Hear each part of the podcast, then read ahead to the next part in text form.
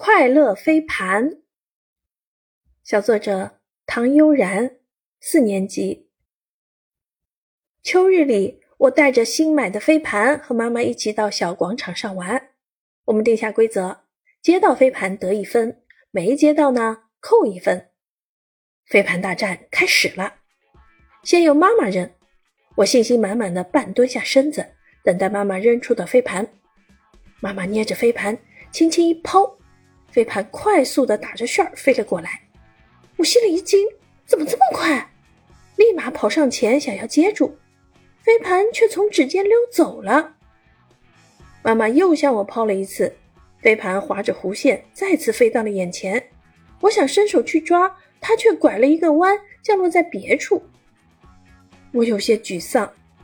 妈妈走过来，拍拍我的肩说：“万事开头难。”现在呀，你的技术还不高，先从近距离开始尝试吧。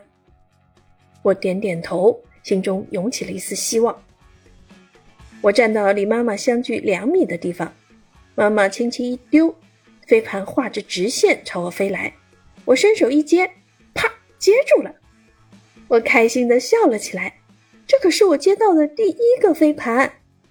妈妈给我点了个赞，她后退了一步说。再来一个。慢慢的，我们之间的距离越来越远，一步，一步，又一步，我的心中充满了成就感。慢慢的，我玩飞盘的水平越来越高，甚至能和妈妈打个平手。我想让妈妈也挑战一下高难度动作，对准了她，手腕一转，用力将飞盘甩向她。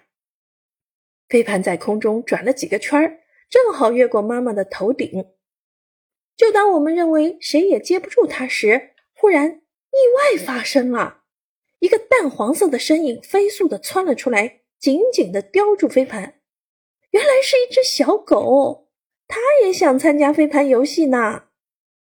我们望着它，哈哈大笑。小狗在一旁不解的甩着尾巴。妈妈指着它说。感谢可爱的小外援帮我得分，我快乐的点点头。嗯，妈妈你可真幸运。午后温和的阳光洒在了布满落叶的小广场上，我和妈妈抛接飞盘，笑声不断。从那天以后，我便爱上了这项游戏。